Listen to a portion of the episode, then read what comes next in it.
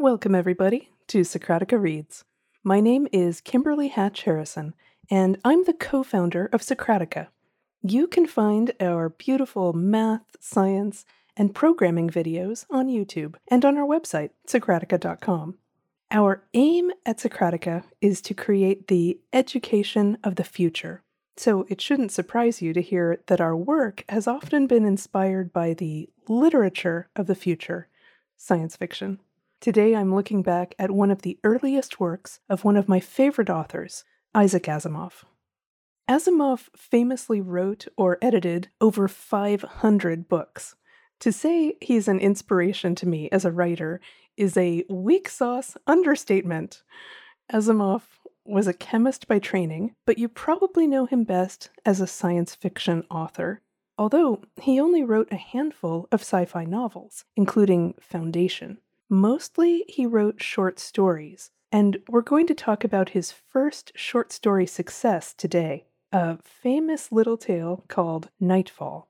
But full disclosure, I really love Isaac Asimov for his nonfiction. There's hardly a topic that I've studied that Asimov didn't thoroughly digest and write about in the clearest of language. The other day, I watched an interview with Isaac Asimov and Dick Cavett from 1989, and somewhere in the middle, I couldn't help but say out loud what a treat it was to listen to such a clear, good humored thinker. I love him. I just love him. I'm so grateful he left so much of himself behind for us. The thing about science fiction is it's this wonderful combination. It's both a peek into someone's pure imagination and their problem solving brain. I mean, I know that Asimov had a firm grasp on previously solved scientific problems, and he was just a genius at explaining things especially the history of science and the story behind how much of technology emerged. But his works of fiction are also very precious to me because I get to see how this incredible teacher works out a hypothetical. I get to see Asimov doing thought experiments. It's a real treat. Nightfall reminds me in its setup of the very first science fiction story I can remember reading, All Summer in a Day, by Ray Bradbury. I talked about it in my first episode of this podcast. In that story, set on Venus, there are constant violent rainstorms, and the people who live there only ever get to see the sun very briefly, once every seven years. So, there, one thought experiment is what would that do to people? How would they feel about the sun? And how would they treat that event? Imagine if you missed your chance to see the sun and feel the sun. I maintain it's the saddest story in the whole world. In Nightfall, Asimov creates an even more extreme situation. What if you only saw the stars once every couple thousand years? What sort of mythology would grow up around the experience? As you might expect, Asimov creates a worthy, hard sci fi explanation for this scenario. The planet is normally lit by many suns, and you have to wait for all the other suns to set, and the last sun is at aphelion, where it can be hidden by a solar eclipse. Only then will it be dim enough so you could actually see the stars. And this specific confluence of events would be very rare. Anticipating the stars would be like anticipating the second coming. The story is prefaced with a quote from the transcendentalist writer Ralph Waldo Emerson If the stars should appear one night in a thousand years, how would men believe and adore and preserve for many generations the remembrance of the city of God? This is from the beginning of Emerson's essay, Nature. It feels fitting that a romantic quote, a transcendental quote, starts this work because on this planet, seeing the stars is so beyond people's understanding, so transcendent an experience, that it's assumed very likely it will cause you to go mad. We're unraveling the mysteries of the universe as we speak, and it does make me wonder what can we handle? Will we be able to cope with discovering life elsewhere? What about parallel universes? Are we so jaded so blase that we'll be able to accept anything and everything? Or is there something out there that could make us absolutely run amok? Because this is one of Asimov's first works, it makes me really pay attention to how he did it. How did he pull it off as a novice writer? Asimov uses a familiar device in this story. An outsider comes around asking a lot of questions. In this case, it's a journalist asking the scientists at the observatory to explain the situation. That way, it doesn't just feel like a lot of exposition, which is nice for the reader because all too often sci fi writers fall into this trap of listing off all the details they've figured out. I'm looking at you, Neal Stephenson. I'm going to read this part of Nightfall to you now. Are you ready? Let's begin. The psychologist grumbled wordlessly. He turned to Theremon, impaled him with his sharp eyes, and began. You realize, of course, that the history of civilization on Lagash displays a cyclic character, but I mean cyclic. I know, replied Theremon cautiously, that that is the current archaeological theory. Has it been accepted as fact? Just about. In this last century, it's been generally agreed upon. This cyclic character is, or rather was, uh, one of the great mysteries. We've located series of civilizations, nine of them definitely, and indications of others as well, all of which have reached heights comparable to our own, and all of which, without exception, were destroyed by fire at the very height of their culture, and no one could tell why. All centers of culture were thoroughly gutted by fire, with nothing left behind to give a hint as to the cause. Theremon was following closely. Wasn't there a Stone Age, too? Probably, but as yet practically nothing is known of it, except that men of that age were little more than rather intelligent apes. We can forget about that. I see. Go on. There have been explanations of these recurrent catastrophes, all of more or less a fantastic nature. Some say that there are periodic rains of fire, some that Lagash passes through a sun every so often, some even wilder things. But there is one theory, quite different from all of these, that has been handed down over a period of centuries. I know, you mean this myth of the stars that the cultists have in their Book of Revelations.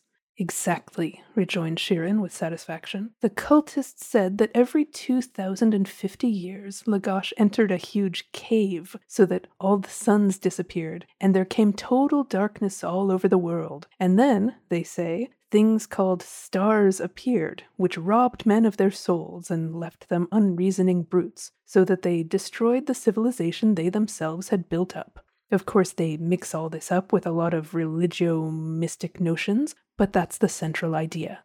There was a short pause in which Sheerin drew a long breath. And now we come to the theory of universal gravitation. He pronounced the phrase so that the capital letter sounded, and at that point Aton turned from the window, snorted loudly, and stalked out of the room. The two stared after him, and Theremon said, What's wrong? Nothing in particular, replied Sheerin. Two of the men were due several hours ago and haven't shown up yet. He's terrifically short handed, of course, because all but the really essential men have gone to the hideout. You don't think the two deserted, do you? Who, Faro and Yimot? Of course not. Still, uh, if they're not back within the hour, things would get a little sticky. He got to his feet suddenly, and his eyes twinkled. Anyway, as long as Aton is gone, Tiptoeing to the nearest window, he squatted, and from the low window box beneath withdrew a bottle of red liquid that gurgled suggestively when he shook it. I thought Aton didn't know about this, he remarked as he trotted back to the table. Here, we've only got one glass, so as the guest, you can have it. I'll keep the bottle. And he filled the tiny cup with judicious care. Theremon rose to protest, but Sheerin eyed him sternly. Respect your elders, young man. The newsman seated himself with a look of anguish on his face. Go ahead, then, you old villain. The psychologist's Adam's apple wobbled as the bottle upended, and then, with a satisfied grunt and a smack of the lips, he began again. But what do you know about gravitation? Nothing, except that it is a very recent development, not too well established, and that the math is so hard that only twelve men in Lagash are supposed to understand it. Tuh, nonsense. Baloney. I can give you all the essential math in a sentence. The law of universal gravitation states that there exists a cohesive force amongst all bodies of the universe, such that the amount of this force between any two given bodies is proportional to the product of their masses divided by the square of the distance between them. Is that all? That's enough. It took 400 years to develop it. Why that long? It, it sounded simple enough the way you said it. Because great laws are not divined by flashes of inspiration, whatever you may think, it usually takes the combined work of a world full of scientists over a period of centuries. After Genovi 41 discovered that Lagash rotated about the sun Alpha rather than vice versa, and that was 400 years ago, astronomers have been working. The complex motions of the six suns were recorded and analyzed and unwoven. Theory after theory was advanced and checked and counterchecked and modified and abandoned and revived and converted to something else. It was a devil of a job. Theremon nodded thoughtfully and held out his glass for more liquor. Sheerin grudgingly allowed a few ruby drops to leave the bottle. It was twenty years ago, he continued, after remoistening his own throat, that it was finally demonstrated that the law of universal gravitation accounted exactly for the orbital motions of the six suns. It was a great triumph. Sheerin stood up and walked to the window, still clutching his bottle. And now we're getting to the point. In the last decade, the motions of Lagash about Alpha were computed according to gravity, and it did not account for the orbit observed, not even when all perturbations due to the other suns were included. Either the law was invalid, or there was another, as yet unknown, factor involved. Theremon joined Sheerin at the window and gazed out past the wooded slopes to where the spires of Saro City gleamed bloodily on the horizon. The newsman felt the tension of uncertainty grow within him as he cast a short glance at Beta. It glowered redly at Zenith, dwarfed and evil. Go ahead, sir, he said softly. Sheerin replied, Astronomers stumbled about for years, each proposed theory more untenable than the one before, until Aton had the inspiration of calling in the cult. The head of the cult, Sor 5, had access to certain data that simplified the problem considerably. Aton set to work on a new track. What if there were another non luminous planetary body, such as Lagash? If there were, you know, it would shine only by reflected light, and if it were composed of bluish rock, as Lagash itself largely is, then in the redness of the sky, the eternal blaze of the suns would make it invisible, drown it out completely. Theremon whistled. What a screwy idea! You think that's screwy? Listen to this. Suppose this body rotated about Lagash at such a distance and in such an orbit, and had such a mass that its attention would exactly account for the deviations of Lagash's orbit from theory. Do you know what would happen? The columnist shook his head. Well, sometimes this body would get in the way of a sun. And Sheerin emptied what remained of the bottle at a draught. And it does, I suppose, said Theremon flatly.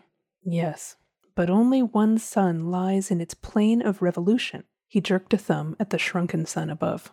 Beta. And it has been shown that the eclipse will occur only when the arrangement of the suns is such that Beta is alone in its hemisphere and at maximum distance, at which time the moon is invariably at minimum distance. The eclipse that results, with the moon seven times the apparent diameter of Beta, covers all of Lagash and lasts well over half a day, so that no spot on the planet escapes the effects. That eclipse comes once every 2,049 years. Theremon's face was drawn into an expressionless mask. And that's my story. The psychologist nodded. That's all of it. First the eclipse, which will start in three quarters of an hour, then universal darkness, and maybe these mysterious stars, then madness, and the end of the cycle. He brooded. We had two months' leeway, we at the observatory, and that wasn't enough time to persuade Lagash of the danger. Two centuries might not have been enough. But our records are at the hideout, and today we photograph the eclipse. The next cycle will start off with the truth, and when the next eclipse comes, mankind will at last be ready for it. Come to think of it, that's part of your story, too. If you haven't read any of Asimov's beautiful writing before, I hope this inspires you to add him to your bookshelves. This was Asimov as a young man, and just imagine what years of reading and research and writing did for him. I hope I can grow up to be just like him.